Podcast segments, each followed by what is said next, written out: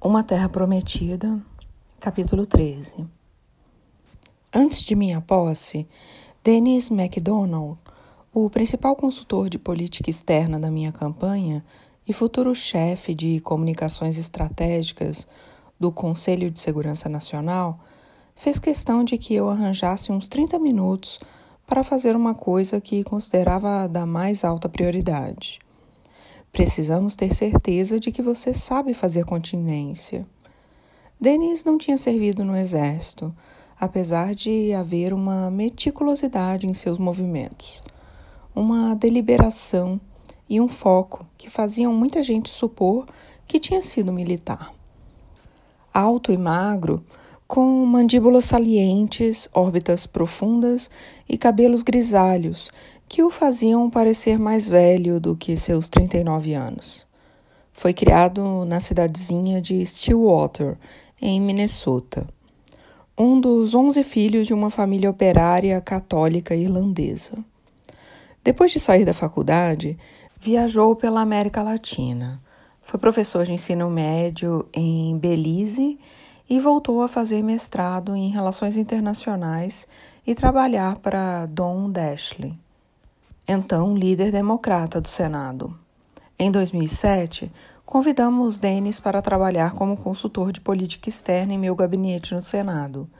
E durante a campanha, ele foi acumulando cada vez mais responsabilidades, ajudando a me preparar para debates, providenciando livros para consulta, cuidando de todos os aspectos de minha turnê internacional antes da convenção e discutindo interminavelmente com os jornalistas que nos seguiam. Mesmo numa equipe de personalidades ambiciosas e competitivas, Denis se destacava. Se preocupava com debates, se oferecia como voluntário para as tarefas mais difíceis e ingratas, e ninguém era mais trabalhador do que ele. Durante a campanha em Iowa, passava seu pouco tempo de folga fazendo propaganda de porta em porta, com a pá na mão para ajudar as pessoas a limparem a neve depois de uma tempestade mais severa, na esperança de atraí-las para o Caucus. Essa mesma indiferença ao próprio bem-estar físico que o levara a entrar na equipe de futebol americano da faculdade como strong safety, apesar de não ter tamanho para isso, podia causar problemas. Na Casa Branca, Certa vez tive que mandá-lo para casa quando fiquei sabendo que trabalhara 12 horas sem parar, mesmo gripado. Cheguei a desconfiar que houvesse um fervor religioso por trás dessa intensidade e, embora um caráter iconoclastra, além de sua adoração pela mulher, a Carrie, o mantivesse longe da igreja. Ele encarava o trabalho como missão e como forma de abnegação. Agora, como parte de suas boas ações aqui na Terra, Denis achava ser seu dever me preparar para o meu primeiro dia como comandante-chefe. Na véspera da posse, convidou dois militares, um deles Matt Flavin, jovem veterano da Marinha que serviria como encarregado de assuntos de veteranos da Casa Branca, ao escritório de transição para avaliar minha competência. Começaram mostrando um monte de fotos de outros presidentes batendo continência da forma errada. Pulsos fracos, dedos dobrados. George W. Bush tentando fazer a saudação com o cachorro no colo. Depois examinaram meu estilo, que aparentemente nada tinha de brilhante. Cotovelo um pouco mais para fora, senhor, disse um deles. Dedos mais juntos, Senhor, instruindo o outro. As pontas devem estar na altura da sobrancelha. Depois de uns 20 minutos, porém, meus instrutores pareciam satisfeitos. Depois que saíram, me virei para Denis. Tem mais alguma coisa deixando você nervoso? Perguntei, provocando. Denis sacudiu a cabeça, sem muita convicção. Nervoso não, senhor presidente eleito. Só quero que estejamos preparados. Para quê? Sorriu Denis. Para tudo. Diz o lugar comum que a função mais importante do presidente é garantir a segurança do povo americano. Dependendo de suas predisposições políticas e de seu mandato eleitoral, você pode ter um ardente desejo de melhorar o sistema público de educação, de reinstruir o hábito de fazer preces religiosas em sala de aula, de elevar o salário mínimo ou de enfraquecer os sindicatos do setor público. Mas, seja republicano ou democrata, a única coisa que deve ser uma obsessão do presidente, a fonte da tensão crônica e implacável escondidas nas camadas mais profundas de seu ser, a partir do momento em que se elege, é a consciência de que todos contam com você para protegê-los. A maneira de encarar a tarefa vai depender de como você define as ameaças que o país enfrenta. Qual é o nosso maior temor? A possibilidade de um ataque nuclear russo ou de um erro de cálculo burocrático? ou um problema de funcionamento de software. Lance por engano de uma das nossas ogivas nucleares? Um homem-bomba explodindo no metrô. Ou o governo, a pretexto de nos proteger de fanáticos, acessando nossas contas de e-mail? É a escassez de gasolina decorrente de interrupções nos suprimentos de petróleo estrangeiro? A elevação dos oceanos? o superaquecimento do planeta é uma família de imigrantes que atravessam um rio às escondidas em busca de uma vida melhor? Ou uma doença pandêmica incubada pela pobreza e pela falta de serviços públicos num país pobre do exterior, que chega de forma invisível até nossas casas? Durante a maior parte do século XX, para a maioria dos americanos, o motivo e o objetivo de nossa existência, de nossa defesa nacional, pareciam muito claros. Havia a possibilidade de sermos atacados por uma grande potência, ou de sermos arrastados para um conflito entre grandes potências, ou de interesse vitais para os Estados Unidos, de acordo com a definição dos sábios de Washington serem ameaçados por algum agente estrangeiro. No contexto do pós-guerra mundial, havia os soviéticos e os comunistas chineses e seus simpatizantes, reais ou supostos, ostensivamente determinados a dominar o mundo e acabar com o nosso modo de vida. Então vieram os ataques terroristas originários do Oriente Médio, de início na periferia de nosso campo de visão assustadores, mas administráveis. Até que, poucos meses depois de iniciado um novo século, a imagem das Torres Gêmeas reduzidas a pó tornou palpáveis nossos piores temores. Cresci com muitos desses medos gravados em mim. No Havaí, conheci famílias que perderam entes queridos em Pearl Harbor. Meu avô, o irmão dele e o irmão de minha avó combateram na Segunda Guerra Mundial. Fui criado achando que um conflito nuclear era uma possibilidade bastante real. No ensino fundamental, vi na TV imagens mostrando atletas olímpicos massacrados por homens de máscara em Munique. Na faculdade, ouvia Ted Koppel contar todos os dias quanto tempo durava o cativeiro dos reféns americanos no Irã. Jovens demais para ter conhecido em primeira mão a angústia do Vietnã, eu testemunhara apenas a honra e a moderação de nossos militares durante a Guerra do Golfo. E, como a maioria de nossos cidadãos, via nossas operações militares no Afeganistão, depois do 11 de setembro, como necessárias e justas. Mas outro conjunto de histórias também diferente, mas não contraditório, tinha deixado fortes impressões em mim sobre o que os Estados Unidos significavam para aqueles que viviam no mundo, fora de suas fronteiras. O poder simbólico de um país construído segundo os ideais de liberdade. Me lembro do tempo em que, com sete ou oito anos, eu me sentava no chão frio de ladrilhos de nossa casa nos arredores de Jacarta mostrando orgulhosamente a meus amigos um livro de fotos de Honolulu, com seus arranha-céus, suas ruas iluminadas e largas, suas estradas asfaltadas. Jamais esquecerei a admiração estampada no rosto deles quando eu respondia às suas perguntas sobre a vida nos Estados Unidos, explicando que todos frequentavam escolas com muitos livros e que não havia mendigos, porque todos tinham emprego e comida. Mais tarde, em minha juventude, vi o impacto causado por minha mãe trabalhando com organizações como a Age para ajudar mulheres em distantes vilarejos asiáticos a terem acesso ao crédito e a eterna gratidão delas pelos americanos que, a um oceano de distância, se preocupavam com suas dificuldades.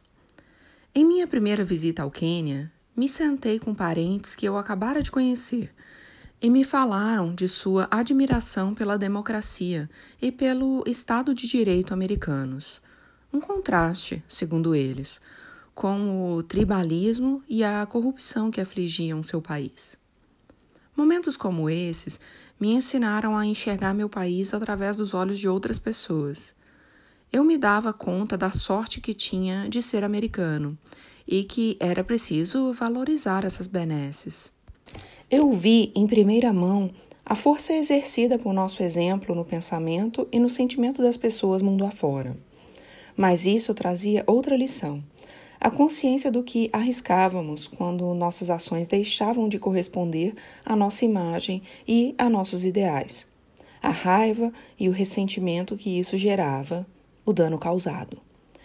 Quando ouvia indonésios falarem das centenas de milhares de pessoas massacradas em um golpe apoiado pela CIA, segundo muitos acreditavam, que instalou no poder uma ditadura militar em 1967, ou quando ambientalistas latino-americanos contavam em detalhes que empresas americanas estavam poluindo a natureza em seus países. Ou simpatizava com amigos indiano-americanos ou paquistano-americanos que relatavam as incontáveis vezes em que foram parados para revistas aleatórias em aeroportos desde 11 de setembro. Eu sentia que as defesas dos Estados Unidos enfraqueciam. Via fendas na armadura que, ao longo do tempo, tornavam o nosso país mais seguro. Essa visão de ambos lados da moeda, tanto quanto a cor da minha pele, me distinguia dos presidentes que vieram antes de mim. Para meus apoiadores, era uma força definidora de uma política externa que me permitia ampliar a influência dos Estados Unidos no mundo e prever problemas que poderiam resultar de medidas imprudentes. Para meus detratores, era sinal de fraqueza, suscitando a desconfiança de que eu poderia hesitar na defesa dos interesses do país por falta de convicção ou mesmo por lealdades conflitantes. Para alguns americanos, era ainda pior. Ter o filho de um negro africano com um nome muçulmano e ideias socialistas instalado na Casa Branca, com toda a força do governo dos Estados Unidos sob seu comando, era justamente o tipo de situação da qual eles queriam ser defendidos. Quanto aos altos escalões da minha equipe de segurança nacional, todos eles se consideravam internacionalistas em maior ou menor medida, acreditavam que a liderança dos Estados Unidos era necessária para que o mundo andasse na direção certa e que nossa influência se dava de muitas formas.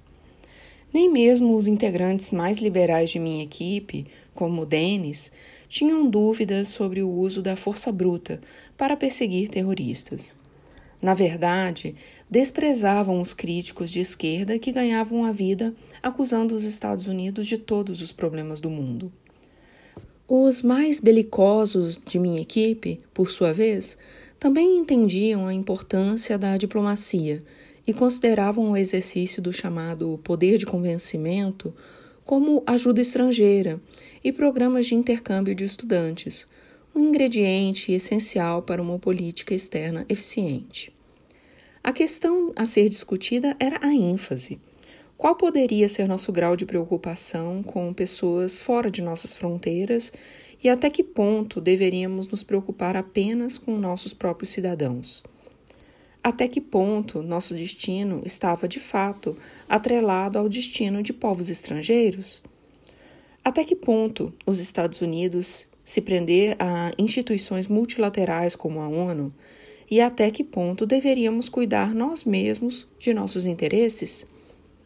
Deveríamos nos alinhar com regimes autoritários que ajudam a manter sob controle um possível caos?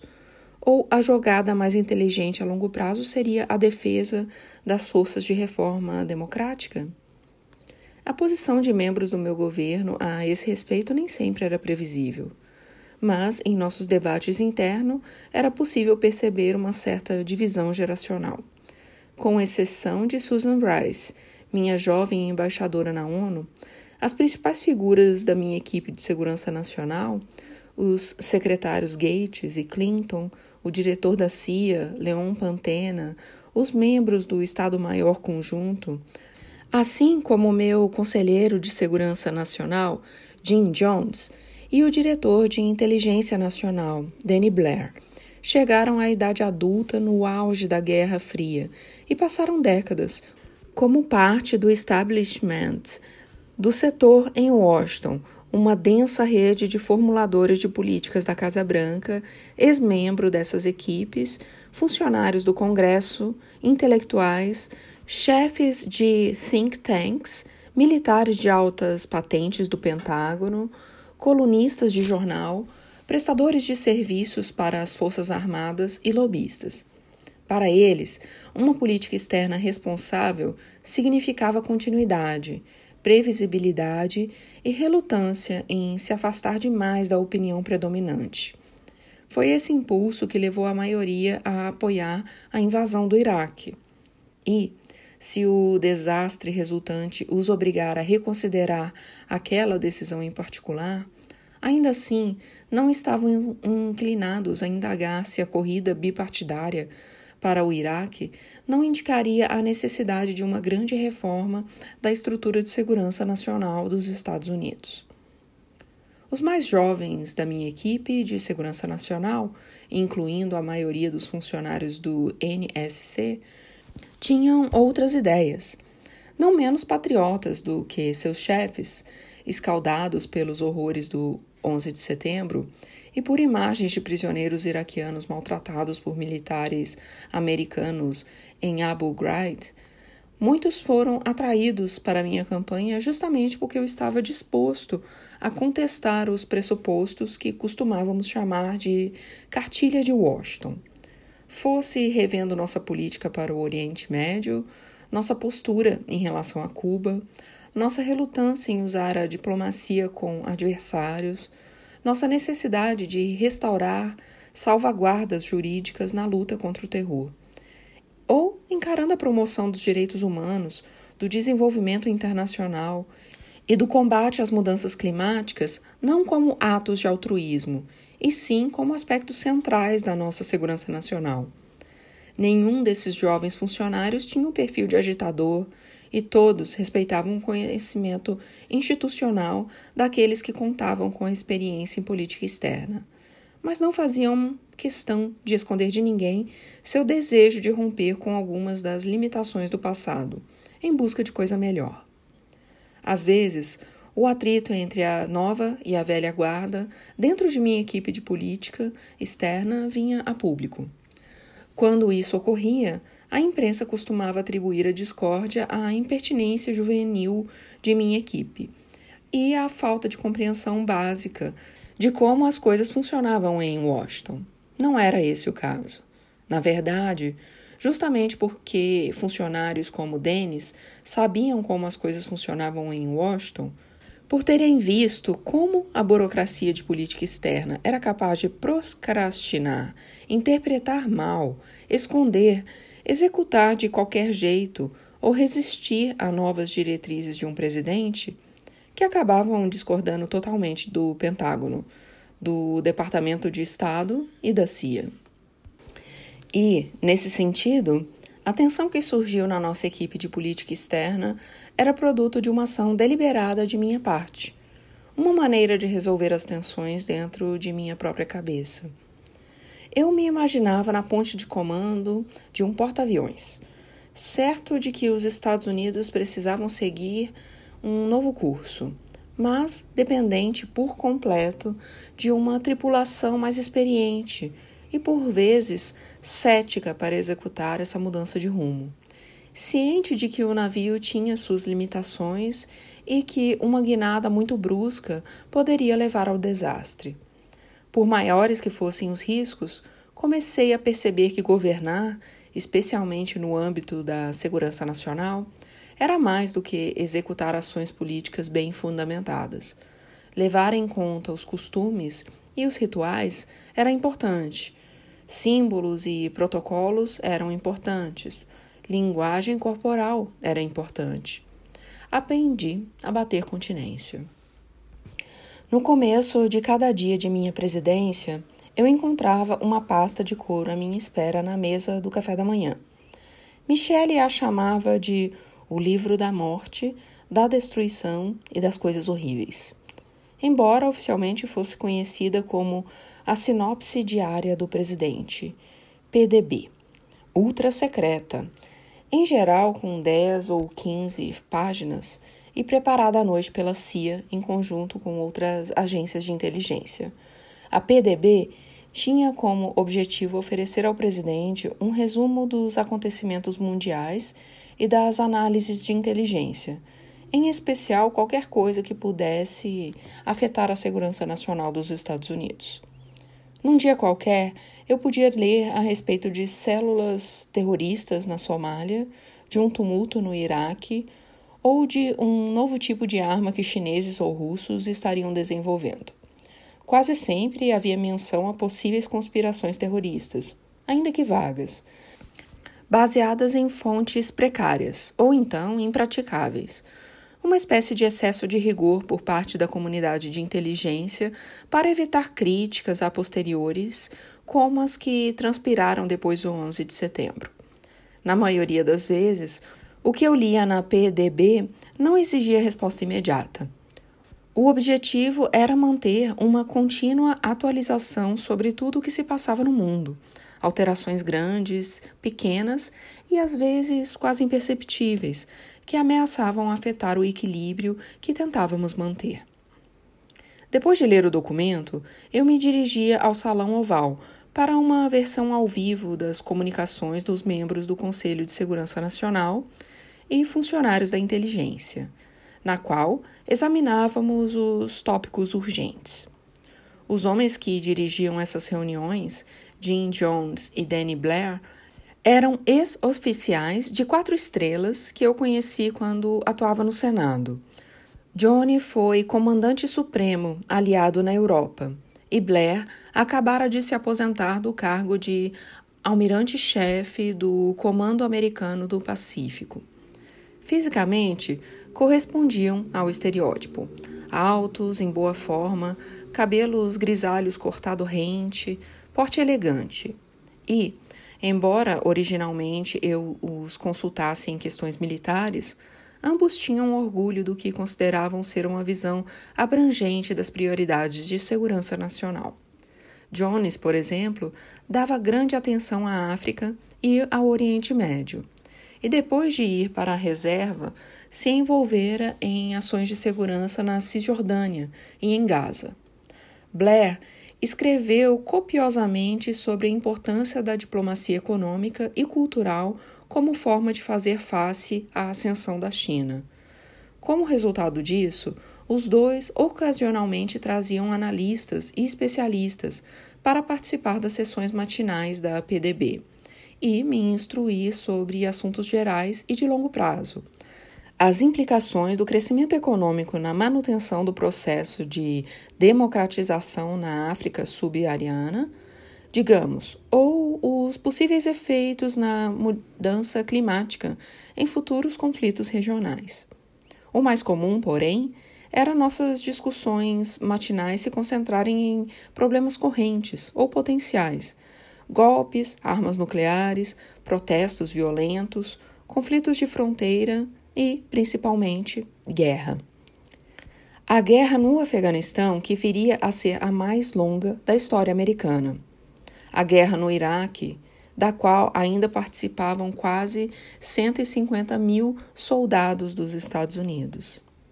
a guerra contra a Al-Qaeda, que ativamente recrutava discípulos, construindo uma rede de afiliados e planejando ataques inspirados na ideologia de Osama Bin Laden.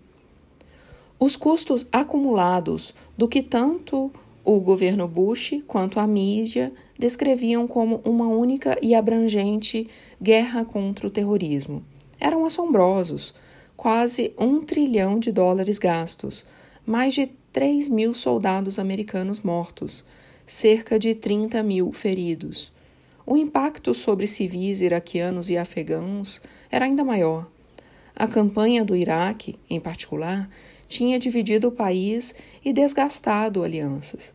Enquanto isso, o uso de rendições extraordinárias, prisões secretas, afogamentos simulados, detenções por tempo indefinido sem julgamento em Guantánamo e a ampliação da vigilância interna na luta mais ampla contra o terrorismo levaram pessoas dentro e fora dos Estados Unidos a duvidar do compromisso do país com o Estado de Direito. Eu tinha proposto posições que me pareciam muito claras sobre todas essas questões durante a campanha. Mas isso foi quando eu não estava diretamente envolvido. Antes de ter sob minhas ordens centenas de milhares de soldados e uma infraestrutura de segurança nacional em expansão. Qualquer novo ataque terrorista ocorreria sob meu governo. Qualquer vida americana perdida ou comprometida dentro ou fora do país, pesaria exclusivamente em minha consciência. Essas guerras passaram a ser minhas. Meu objetivo imediato era rever cada aspecto de nossa estratégia militar, para podermos adotar uma atitude cuidadosa sobre o que viria em seguida. Graças aos Status of Forces Agreement, o SOFA, que o presidente Bush e o primeiro-ministro Malik assinaram quase um mês antes de minha posse, as linhas gerais da retirada americana do Iraque tinham sido, em grande parte, estabelecidas.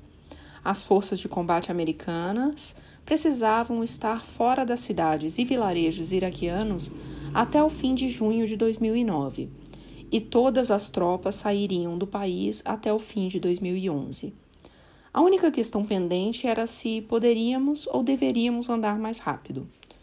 Durante a campanha, eu me comprometera a remover as forças de combate americanas do Iraque em 16 meses, contados a partir da posse. Mas depois da eleição, tinha dito a Bob Gates que estava disposto a demonstrar flexibilidade quanto ao ritmo da retirada, desde que respeitássemos os parâmetros do SOFA. Um reconhecimento de que por fim a uma guerra não é uma ciência exata, de que comandantes enterrados até o pescoço na luta mereciam respeito quando se tratava de tomar decisões táticas, e de que novos presidentes não podem simplesmente rasgar acordos assinados por seus antecessores. Em fevereiro, Gates e nosso recém-instalado comandante no Iraque, o general Ray Odierno, me apresentaram um plano para retirar as forças de combate americanas do país em 19 meses, três meses depois do prazo que eu tinha proposto durante a campanha, mas quatro meses antes de que os comandantes militares vinham pedindo. O plano também previa a manutenção de uma força residual de 40 a 55 mil militares não combatentes para treinar e ajudar as forças armadas iraquianas permanecendo no país até o final de 2011. Na Casa Branca, houve quem questionasse a necessidade dos três meses adicionais e do tamanho da força residual, argumentando que tanto os democratas no Congresso como o povo americano eram favoráveis a uma saída rápida e não a uma extensão de prazo. Aprovei o plano de Odieno mesmo assim, indo a Camp Lenew na Carolina do Norte, para anunciar a decisão diante de milhares de fuzileiros navais em clima de festa. Apesar de me opor com firmeza à decisão original que levou à invasão, eu acreditava que os Estados Unidos tinham um interesse estratégico e humanitário na estabilidade do Iraque. com as tropas de combate programadas para deixar centros mais populosos do país em apenas cinco meses, nos termos do SOFA, a exposição dos nossos militares a combates acirrados, franco-atiradores e artefatos explosivos improvisados, EIDS, seria bastante reduzida enquanto executássemos o restante da retirada. E, levando em conta a fragilidade do novo governo iraquiano, o andrajoso estado de suas forças de segurança, a presença ainda ativa da Al-Qaeda no Iraque, AQI, e os níveis altíssimos de violência sectária no país, fazia sentido usar uma presença de forças residuais como uma espécie de apólice de seguro contra o retorno do caos. Quando sairmos, eu disse a Ham, explicando minha decisão, a última coisa que quero no mundo é termos de voltar. Se chegar a um plano para o Iraque foi relativamente fácil, descobrir uma maneira de sair do Afeganistão era tudo menos isso. Ao contrário da guerra do Iraque, a campanha afegã sempre me pareceu uma necessidade.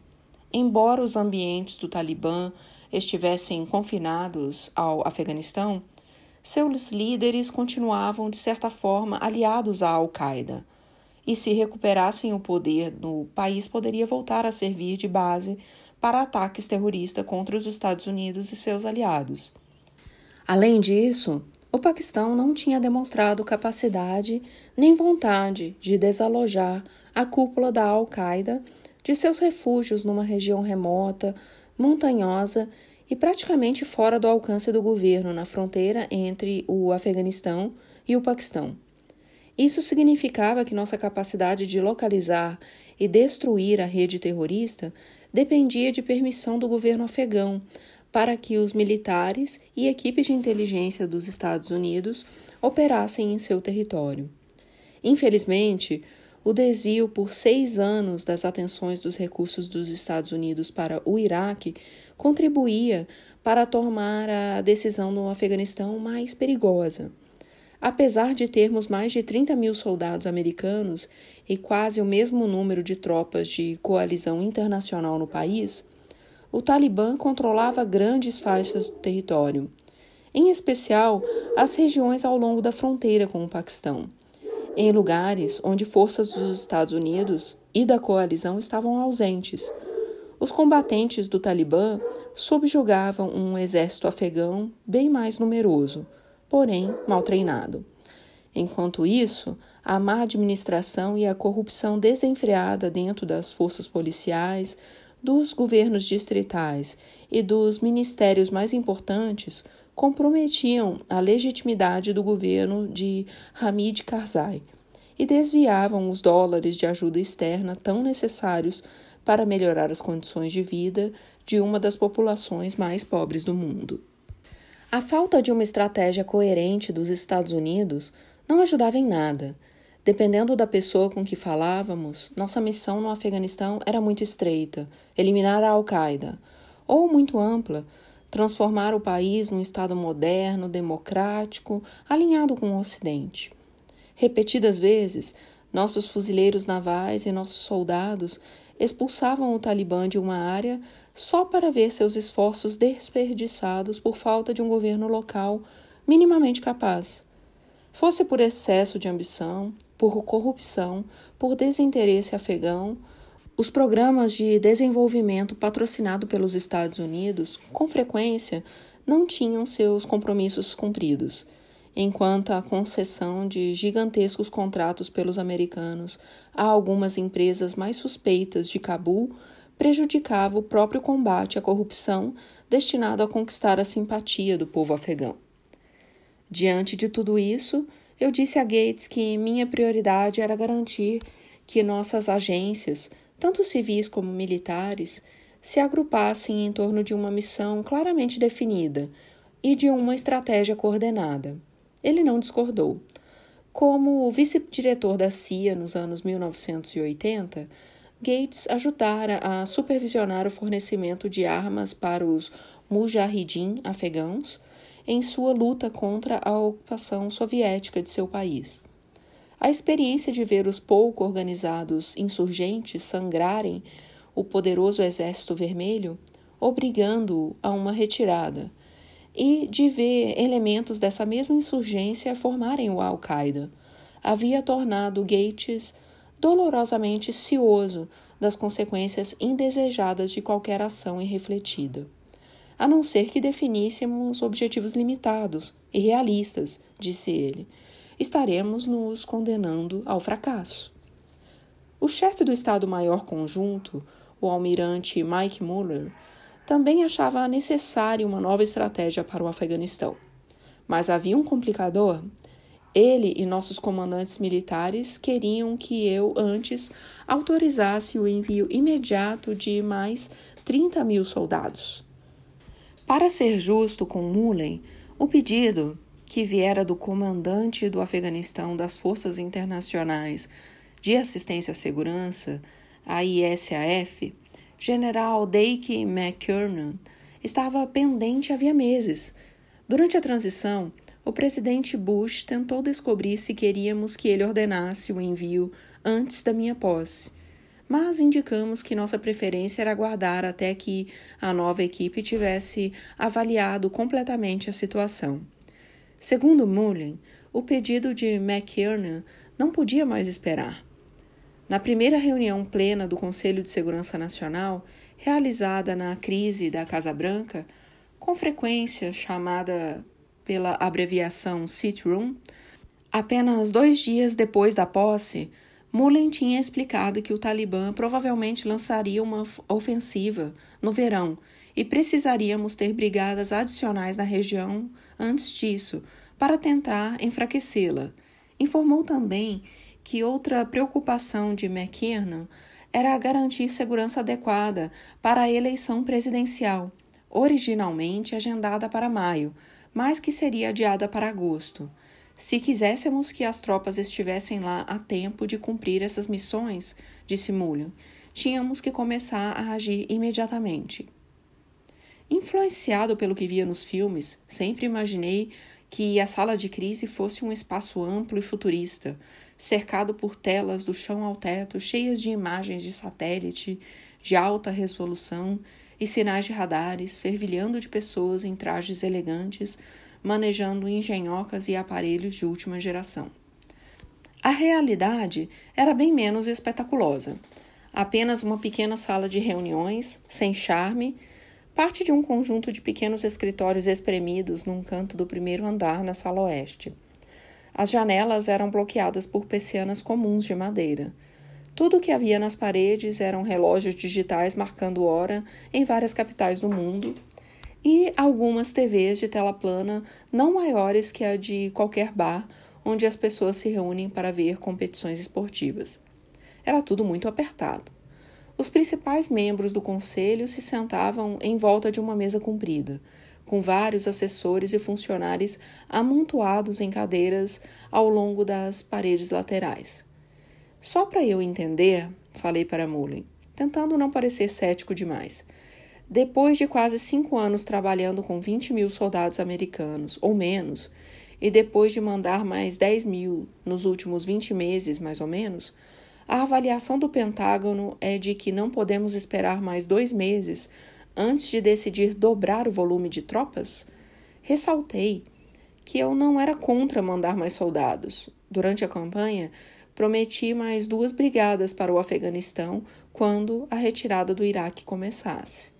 Mas, levando em conta que todos na sala tinham concordado que devíamos trazer um conceituado ex-analista da CIA e especialista em Oriente Médio chamado Bruce Rydell, para conduzir uma avaliação de 60 dias destinada a estabelecer nossa estratégia afegã mandar mais 30 mil soldados para o Afeganistão antes de terminado o estudo era como colocar o carro na frente dos bois. Perguntei a Mullen se o um número menor de unidades não seria suficiente por hora. Ele me disse que a decisão final era minha, acrescentando que qualquer redução no número ou qualquer novo atraso representariam um risco mais substancial.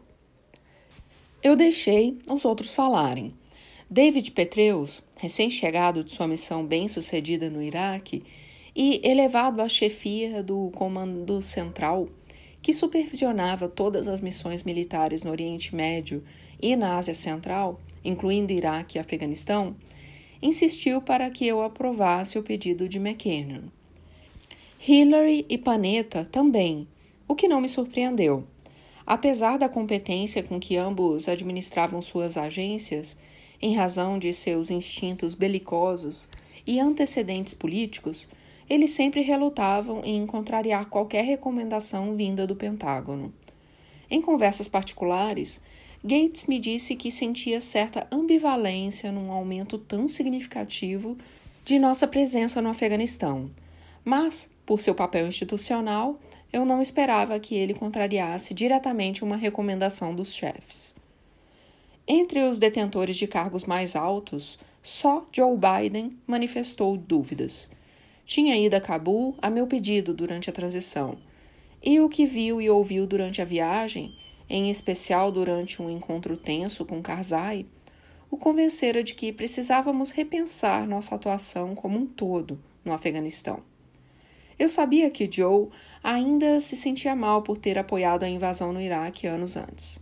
Fossem quais fossem suas razões, ele via o Afeganistão como um atoleiro perigoso e insistia comigo para adiar o envio de mais unidades sugerindo que seria mais fácil mandar tropas quando tivéssemos uma boa estratégia do que tentar uma retirada depois de fazer uma atrapalhada com uma estratégia ruim. Em vez de decidir no ato, encarreguei Tom Donilon de convocar os vices do NSC ao longo da semana seguinte para definir com mais exatidão como as tropas adicionais seriam usadas e se enviá-las pouco meses antes depois seria viável do ponto de vista logístico. Voltaríamos ao assunto, disse eu, quando tivéssemos uma resposta. Com a reunião adiada, saí da sala e, quando subi a escada para o salão oval, Joe me alcançou e me agarrou pelo braço. Escuta, chefe, disse ele. Talvez eu esteja aqui nessa cidade há mais tempo do que deveria. Mas uma coisa que eu sei identificar é quando generais estão tentando enquadrar um novo presidente. Ele encostou o rosto no meu e disse em voz alta, fazendo de conta que sussurrava: Não deixe colocarem você contra a parede. Em relatos posteriores de nossas deliberações sobre o Afeganistão, Gates e outros identificariam Biden como uma das principais vozes discordantes que envenenaram as relações entre a Casa Branca e o Pentágono. A verdade é que, a meu ver, Joe estava me prestando um serviço a fazer questionamentos duros sobre os planos dos militares. Ter pelo menos alguém do contra na sala nos obrigava a refletir mais e melhor sobre as questões e me dei conta de que todos ficavam um pouco mais soltos para expressar suas opiniões se essa pessoa não fosse eu. Jamais pus em dúvida os motivos de Mullen ou dos outros chefes e comandantes da cúpula das Forças Armadas. Sempre considerei Mullen, natural de Los Angeles, seus pais tinham trabalhado na indústria do entretenimento, um sujeito afável, preparado, receptivo e profissional.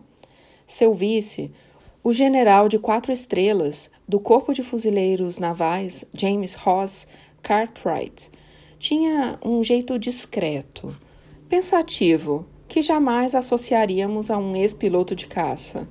Mas, quando se manifestava, sua fala era repleta de conhecimento minucioso e de soluções criativas para os mais variados aspectos das questões de segurança nacional.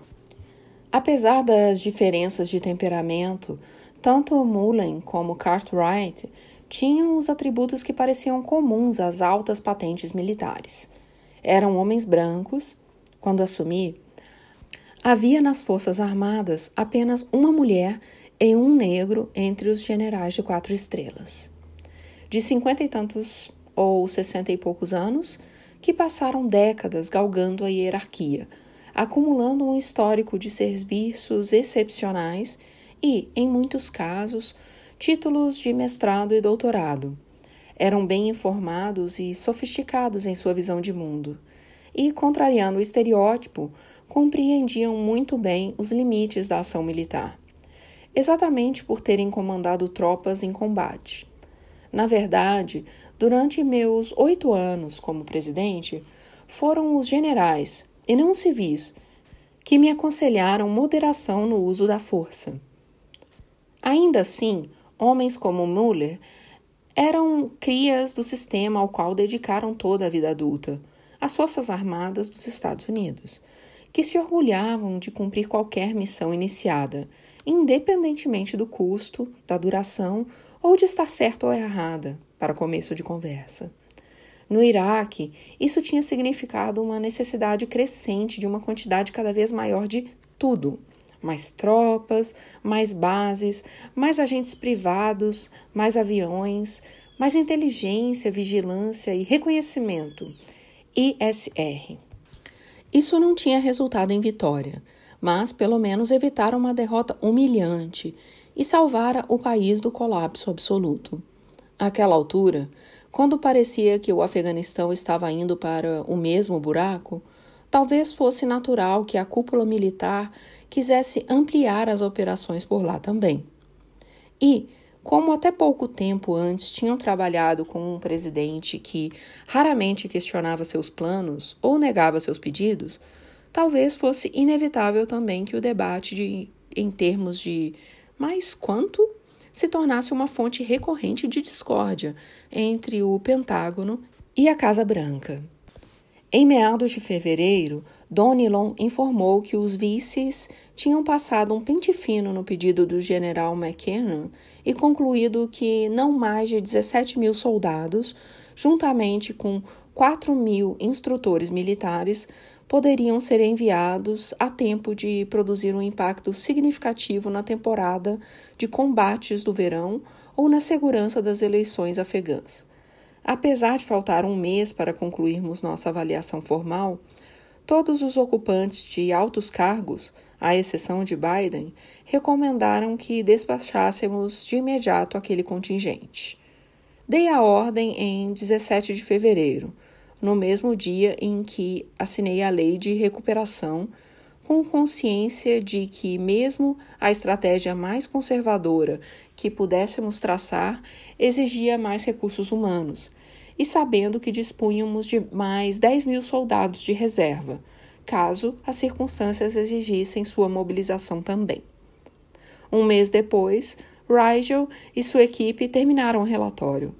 Sua avaliação não trouxe surpresas, mas ajudou a enunciar nosso principal objetivo: perturbar, desmantelar e derrotar a Al-Qaeda no Paquistão e no Afeganistão e impedir sua volta a qualquer um dos países no futuro.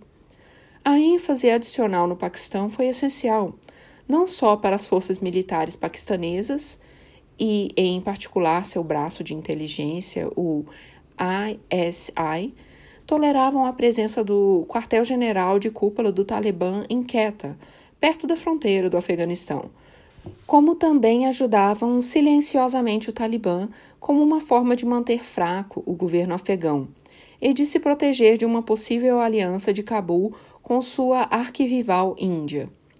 O fato de o governo dos Estados Unidos ter tolerado por tanto tempo esse comportamento de um suposto aliado, apoiando-o com bilhões de dólares em ajuda militar e econômica, apesar de sua cumplicidade com extremistas violentos e de seu histórico de proliferador significativo e irresponsável de tecnologia de armas nucleares no mundo, era um sinal indicativo da lógica inconsistente da política externa americana.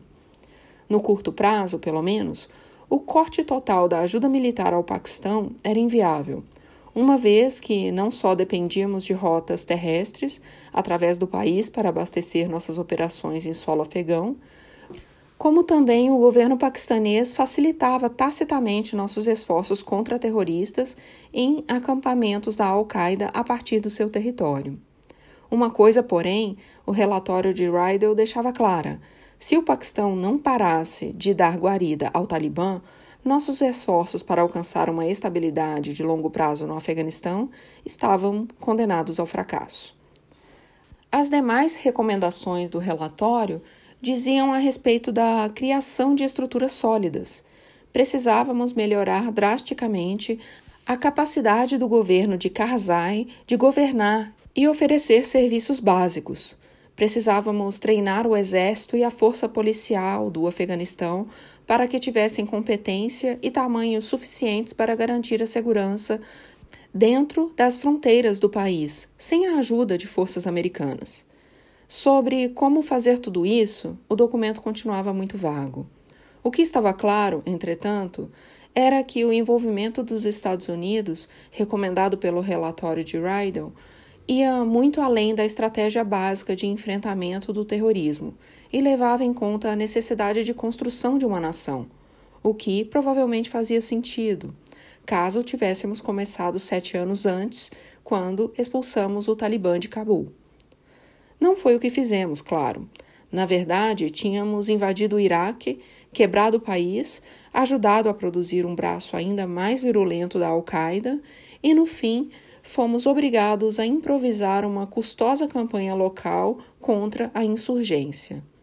No que dizia respeito ao Afeganistão, foram anos perdidos. Devido aos esforços contínuos e muitas vezes heróicos de nossas tropas, nossos diplomatas e nossas equipes de ajuda humanitária, era exagero dizer que precisaríamos começar do zero no Afeganistão. No entanto, percebi que, mesmo na melhor das hipóteses, se Karzai cooperasse, se o Paquistão se comportasse, se nossos objetivos se limitassem ao que Gates gostava de definir como bom o suficiente para os afegãos, ainda assim estaríamos falando de três a cinco anos de esforços intensos, ao custo de centenas de bilhões de dólares e de mais vidas americanas. Não gostei do plano, mas, seguindo uma tendência que já vinha se tornando um padrão, as alternativas eram piores. Os riscos envolvidos, um possível colapso do governo afegão ou a conquista pelo Talibã de bases de operações nas cidades mais importantes, eram simplesmente altos demais para ficarmos de braços cruzados. Em 27 de março, apenas quatro semanas depois de anunciar um plano de retirada do Iraque, apareci na TV com minha equipe de segurança nacional atrás de mim e expus nossa estratégia AFPAC, baseada em grande parte nas recomendações de Rydell. Eu já imaginava como o anúncio poderia ser recebido. Muitos comentaristas não demorariam a perceber a ironia de que, depois de concorrer à presidência como um candidato contrário à guerra, eu já tinha mandado mais soldados para o combate do que de volta para casa. Além do aumento de tropas, houve outra mudança em nossa estratégia que Gates me pediu para fazer e que, sendo bem sincero, me pegou de surpresa. Em abril, numa de nossas reuniões no Salão Oval, ele recomendou a substituição do comandante no Afeganistão, o general McKernan, pelo tenente-general Stanley McChrystal, ex-comandante do Comando de Operações Especiais Conjuntas, JSOC, e na época chefe do Estado-Maior Conjunto. Dave é um ótimo militar, disse Gates, reconhecendo que McKinnon nada fizera de errado e que substituir um comandante no meio de uma guerra era bem inusitado. Mas é um administrador. Num ambiente tão duro, precisamos de alguém com outras aptidões. Eu não dormiria à noite, senhor presidente, se não tivesse certeza de que nossos soldados estão sendo liderados pelo melhor comandante possível. Eu estou convencido de que essa pessoa é o Stan McChrystal. Era fácil entender por que Gates tinha McChrystal em tão alta comanda. Dentro das Forças Armadas dos Estados Unidos, o pessoal de operações especiais é tido como uma categoria à parte uma classe de guerreiros de elite que executa as missões mais difíceis em circunstâncias mais perigosas. Aqueles que nos filmes descem do helicóptero de rapel em território inimigo ou participam de desembarques anfíbios na calada da noite. E, dentro desse círculo conceituadíssimo, ninguém era mais admirado ou suscitava mais lealdade do que McChrystal Formado em West Point, sempre se destacou em seus 33 anos de carreira. Como comandante do JSOC, ajudou a transformar as operações especiais num elemento central da estratégia de defesa dos Estados Unidos, supervisionando pessoalmente dezenas de operações contra o terrorismo que haviam desmantelado boa parte da Al-Qaeda no Iraque e matado seu fundador, Abu Musad al-Zarwaki. Segundo se dizia, aos 54 anos, ele ainda treinava com Rangers, que tinham metade de sua idade. E, a julgar por sua aparência quando apareceu no salão oval com Gates para uma visita de cortesia, não duvidei. O homem era só músculos, tendões e ossos. Um rosto comprido e anguloso com olhos penetrantes como os de um pássaro. Na verdade, o jeitão de McChrystal era o de que alguém tinha removido da vida todo tipo de frivolidade ou distração. Comigo, pelo menos, isso incluía qualquer troca de palavras desnecessárias. Em nossos encontros era só sim, senhor e não, senhor. Ou tenho certeza de que dá para fazer. Eu me convenci. A mudança, quando anunciada, foi bem recebida com comentaristas fazendo comparações entre McChrystal e David Petraeus, inovadores no campo de batalha, capazes de mudar o curso de uma guerra. A confirmação no Senado foi rápida, e em meados de junho, quando McChrystal, já como general de quatro estrelas, se preparava para assumir o comando das forças de coalizão no Afeganistão, Gates lhe pediu uma avaliação total e atualizada das condições no território dentro de 60 dias, além de recomendações para eventuais mudanças de estratégia, organização ou provisão de recursos dos esforços da coalizão. Eu não fazia ideia do que esse pedido, aparentemente rotineiro, significaria para nós. Certa tarde, dois meses depois do anúncio da AFPAC, atravessei o Gramado Sul seguido de perto por um ajudante de ordens carregando a bola de futebol e pelo responsável por assuntos de veteranos, Matt Flavin, para embarcar no helicóptero Marine One e fazer um curto voo até Maryland, na primeira das visitas que se tornariam regulares ao Hospital Naval de Batesta e ao Centro Médico do Exército Walter Reed. Ao chegar, Fui recebido pelos comandantes das instalações, que me fizeram um breve resumo do número e das condições de guerreiros feridos antes de me conduzirem por um labirinto de escadas, elevadores e corredores à enfermaria principal. Durante uma hora fui de quarto em quarto, higienizando as mãos e vestindo roupas especiais e luvas cirúrgicas quando necessário, parando no corredor para obter informações com os funcionários sobre o militar em recuperação lá dentro antes de bater suavemente na porta. Embora os pacientes viessem de todos os ramos das Forças Armadas, muitos que estavam nos hospitais, em meus primeiros anos no cargo, eram soldados do Exército e do Corpo de Fuzileiros Navais que patrulhavam áreas dominadas pelos insurgentes no Iraque e no Afeganistão, feridos por tiros ou artefatos explosivos improvisados. Quase todos eram homens da classe trabalhadora, brancos de pequenas cidades da zona rural ou centros industriais decadentes, negros e latinos de cidades como Houston ou Trenton, americanos de ascendência asiática e das ilhas do Pacífico vindos da Califórnia. Em geral, havia também pessoas da família, pais, avós e irmãos, no caso dos mais velhos, uma mulher e filhos bebês se contorcendo no colo, meninos de cinco anos com carrinhos, adolescentes jogando videogames. Quando eu entrava no quarto, todos mudavam de lugar, sorrindo timidamente, sem saber direito o que fazer. Para mim, uma das peculiaridades do cargo era o fato de que minha presença invariavelmente deixava as pessoas um tanto constrangidas e apreensivas. Eu tentava quebrar o gelo, fazendo o possível para deixar todos à vontade. A não ser que estivesse totalmente incapacitado, o paciente geralmente colocava a cama em posição vertical, às vezes se apoiando numa alça de aço para ficar sentado. Muitos insistiam em saltar da cama, às vezes se equilibrando na perna boa, para bater continência e apertar minha mão. Eu perguntava sobre suas cidades e quanto tempo tinham de serviço. Perguntava como foram feridos e quando começariam a fisioterapia ou o trabalho de adaptação para receber uma prótese.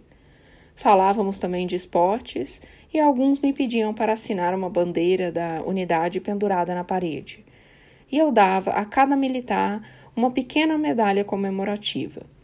Depois disso, ficávamos em volta da cama, enquanto Pete Souza tirava fotos com sua câmera e com os celulares deles, e Matt distribuía cartões de visita para que o procurassem pessoalmente na Casa Branca se precisassem de alguma coisa.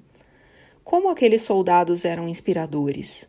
Sua coragem e determinação, sua insistência em voltar à ativa o mais rápido possível, a ausência de qualquer estardalhaço. Diante daquilo, as coisas que costumavam passar por patriotismo, os rituais espalhafatosos em jogos de futebol, o tremular sem entusiasmo de bandeiras em desfiles, a lenga-lenga dos políticos, pareciam vazias e banais. Os pacientes que eu conhecia só tinham elogios para o pessoal que cuidava deles nos hospitais. Médicos, enfermeiras, ordenanças, na maioria militares, mas alguns civis também. Um número surpreendente de nascidos no exterior, em lugares como Nigéria, El Salvador ou Filipinas.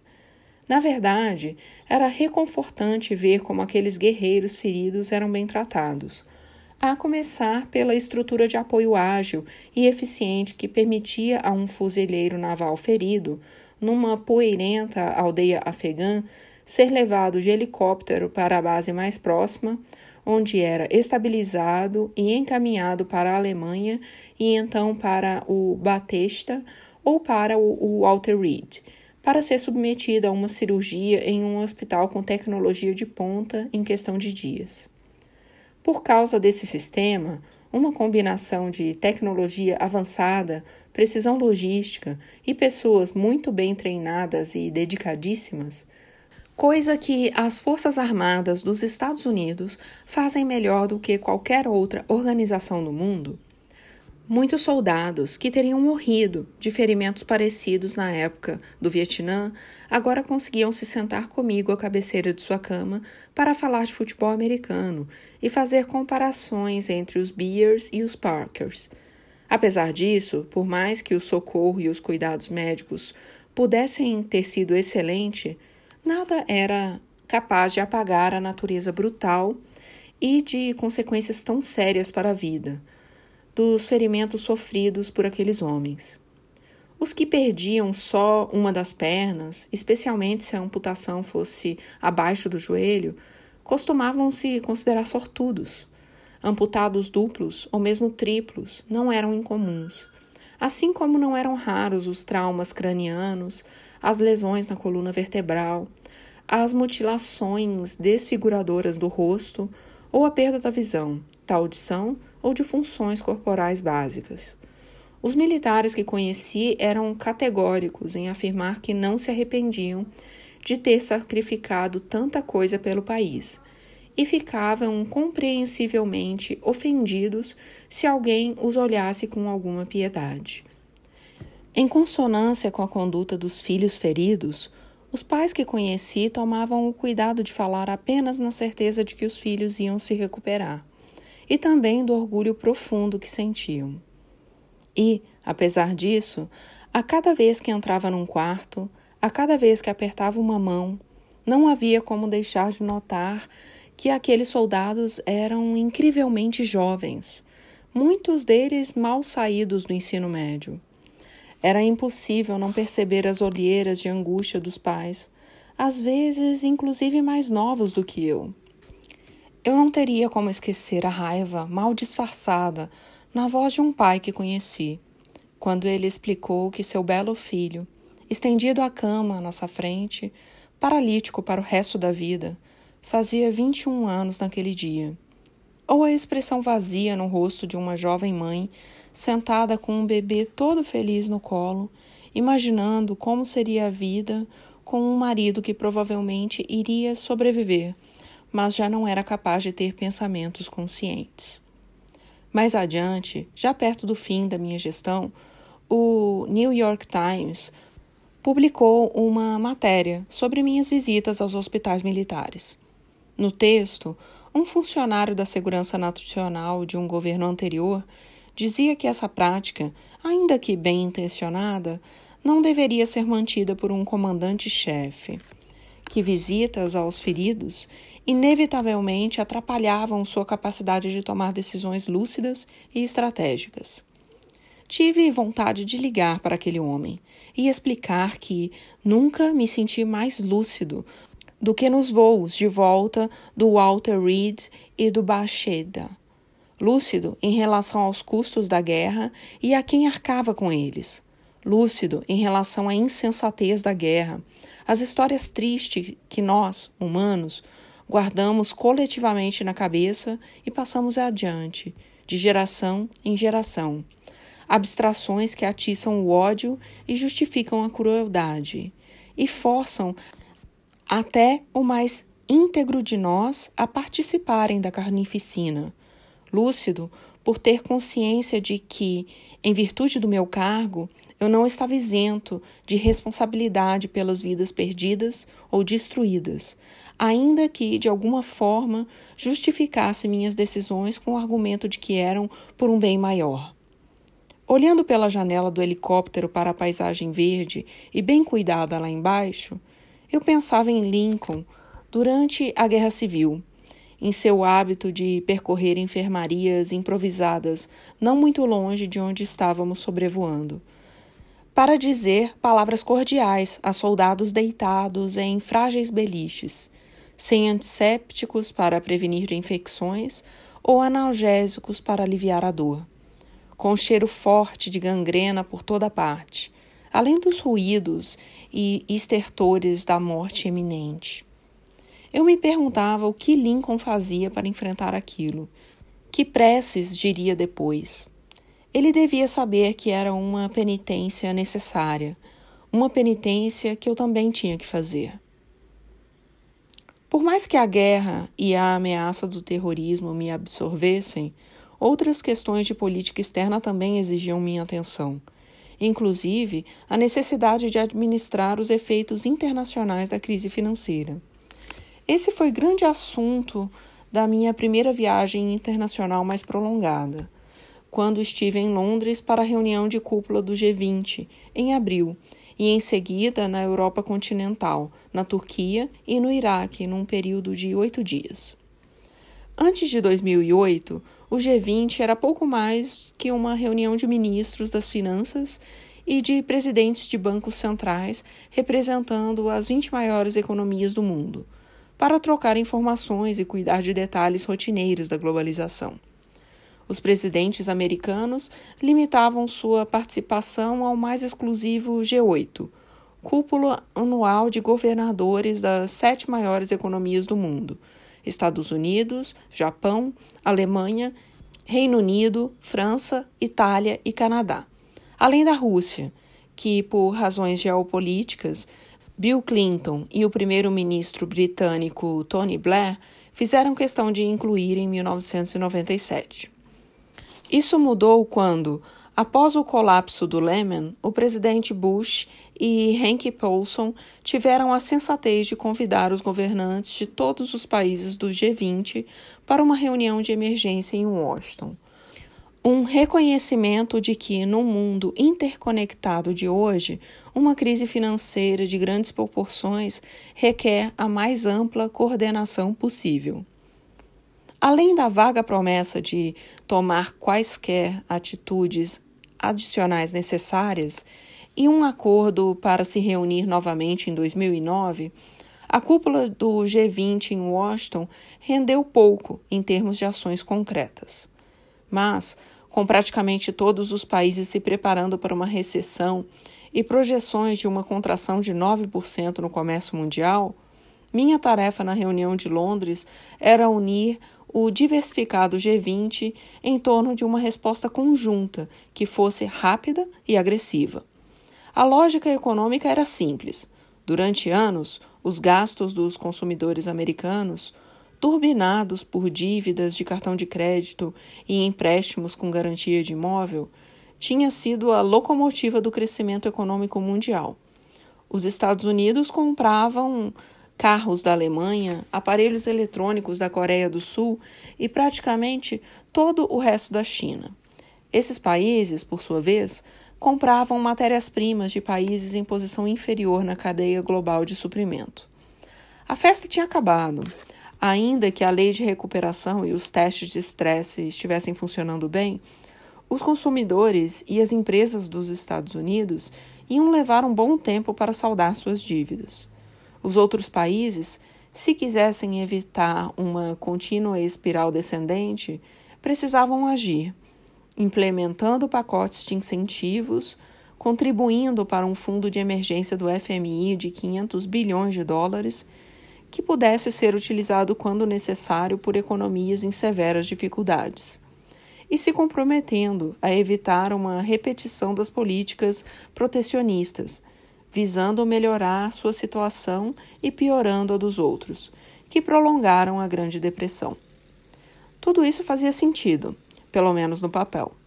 Antes da reunião de cúpula, no entanto, Tim Geithner avisara que convencer os demais governantes a concordarem com essas medidas talvez exigisse alguma dose de finesse.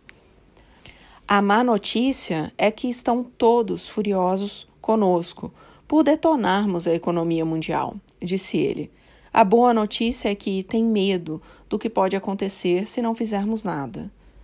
Michelle tinha decidido me acompanhar na primeira metade da viagem, o que me deixou muito feliz. Ela estava menos preocupada com o meu desempenho na cúpula, vai dar tudo certo, do que com o que vestir para a nossa planejada audiência com Sua Majestade, a Rainha da Inglaterra. Você devia usar aqueles chapeuzinhos, sugeri, e levar uma bolsinha na mão. Ela fez uma careta, fingindo irritação. Você não está me ajudando em nada. Eu já tinha viajado no Air Force One mais de 20 vezes mas foi nesse primeiro voo transatlântico que consegui perceber o poder do símbolo do poderio americano. As aeronaves em si, dois Boeing 747 adaptados, dividem o trabalho. Já tinham 21 anos de uso e não dava para esconder. O interior, pesadas cadeiras revestidas de couro, mesas e painéis de nogueira, um tapete cor de ferrugem com estrelas douradas. Lembrava uma sala de reuniões corporativa ou um salão de clube de campo. O sistema de comunicações para os passageiros funcionava de maneira irregular. Só no meu segundo mandato instalamos Wi-Fi a bordo, e era mais lento do que o disponível na maioria dos jatinhos particulares. Apesar disso, tudo no Air Force One projetava solidez, competência e um toque de grandiosidade.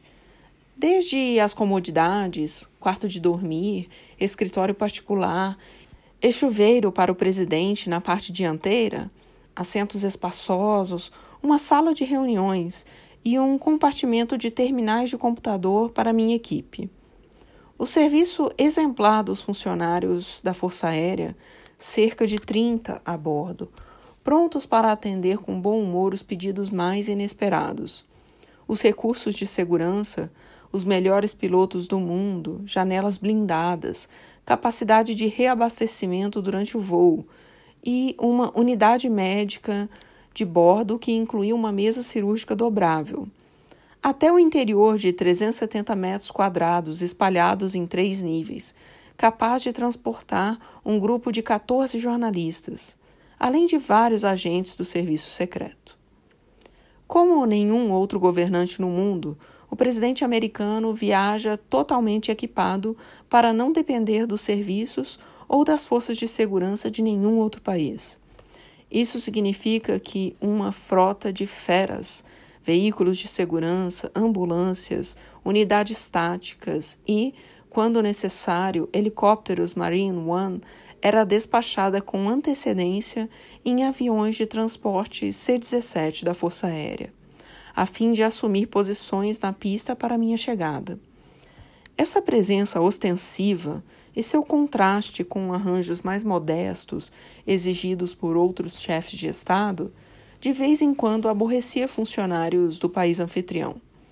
Mas as Forças Armadas e o Serviço Secreto dos Estados Unidos não davam margem para negociação, e o país anfitrião acabava cedendo, em parte porque seu povo e sua imprensa esperavam que a chegada de um presidente americano em seu solo parecesse um grande acontecimento.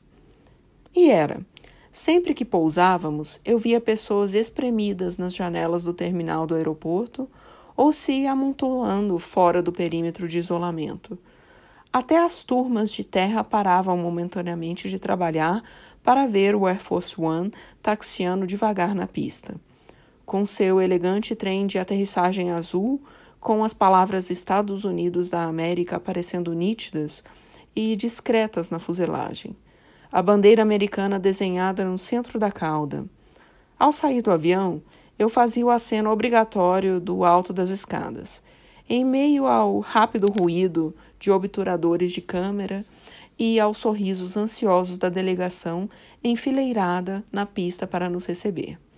Às vezes com a entrega de um buquê por uma mulher ou uma criança com vestes tradicionais. Outras vezes com um guarda de honra ou uma banda militar dos dois lados do tapete vermelho que conduzia ao meu veículo. Em tudo isso, era perceptível um resíduo vago, mas indelével, de rituais antigos, rituais de diplomacia, mas também de tributo a um império. Os Estados Unidos ocuparam posição dominante no palco mundial por boa parte das últimas sete décadas. Depois da Segunda Guerra Mundial, com o resto do mundo empobrecido ou em ruínas, abrimos caminho para o estabelecimento de um sistema interligado de iniciativas, tratados e novas instituições que, na prática, criaram uma nova ordem mundial e uma garantia de estabilidade. O Plano Marshall para reconstruir a Europa Ocidental. A Organização do Tratado do Atlântico Norte, a OTAN, e as alianças do Pacífico para formar uma barreira contra a União Soviética e juntar ex-inimigos num alinhamento com o Ocidente. Bretton Woods, o Fundo Monetário Internacional, o Banco Mundial, o Acordo Geral de Tarifas e Comércio, GATT, para regulamentar as finanças no, e o comércio mundiais. As organizações das Nações Unidas e suas agências multilaterais, para promover a resolução pacífica de conflitos e a cooperação em tudo, da erradicação de doenças à proteção dos oceanos. Não se pode dizer que nossa motivação para montar essa estrutura era puramente altruísta. Além de ajudar a garantir nossa segurança, ela abria mercados para nossos produtos, mantinha as rotas marítimas abertas para nossos navios e permitia um fluxo contínuo de petróleo para nossas fábricas e nossos carros. Assegurava que nossos bancos recebessem em dólares o que lhes era devido, que nossas multinacionais não fossem nacionalizadas, que nossos turistas pudessem descontar seus cheques de viagem e que nossos telefonemas internacionais fossem completados. Às vezes, forçávamos instituições mundiais a ceder a imperativos da Guerra Fria, quando não os ignorávamos completamente.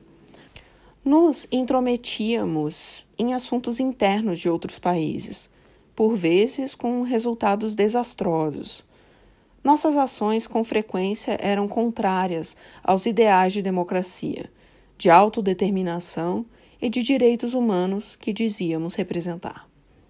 Apesar disso, como nenhuma outra superpotência ao longo da história, os Estados Unidos optaram por se sujeitar a um conjunto de leis, regras e normas internacionais. No geral, éramos moderados no trato com países menores e mais fracos, nem sempre recorrendo a ameaças e coerção para a manutenção de um pacto global.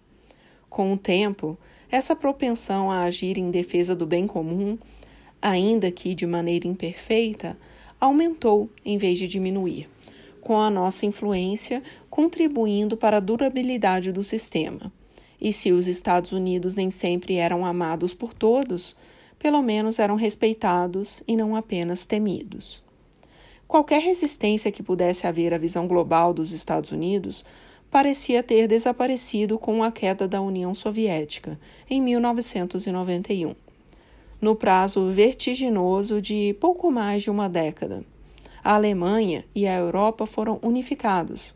Antigos países do bloco oriental trataram prontamente de ingressar na OTAN e na União Europeia. O capitalismo decolou na China. Inúmeros países da Ásia, da África e da América Latina fizeram a transição do autoritarismo para a democracia, e o apartheid acabou na África do Sul.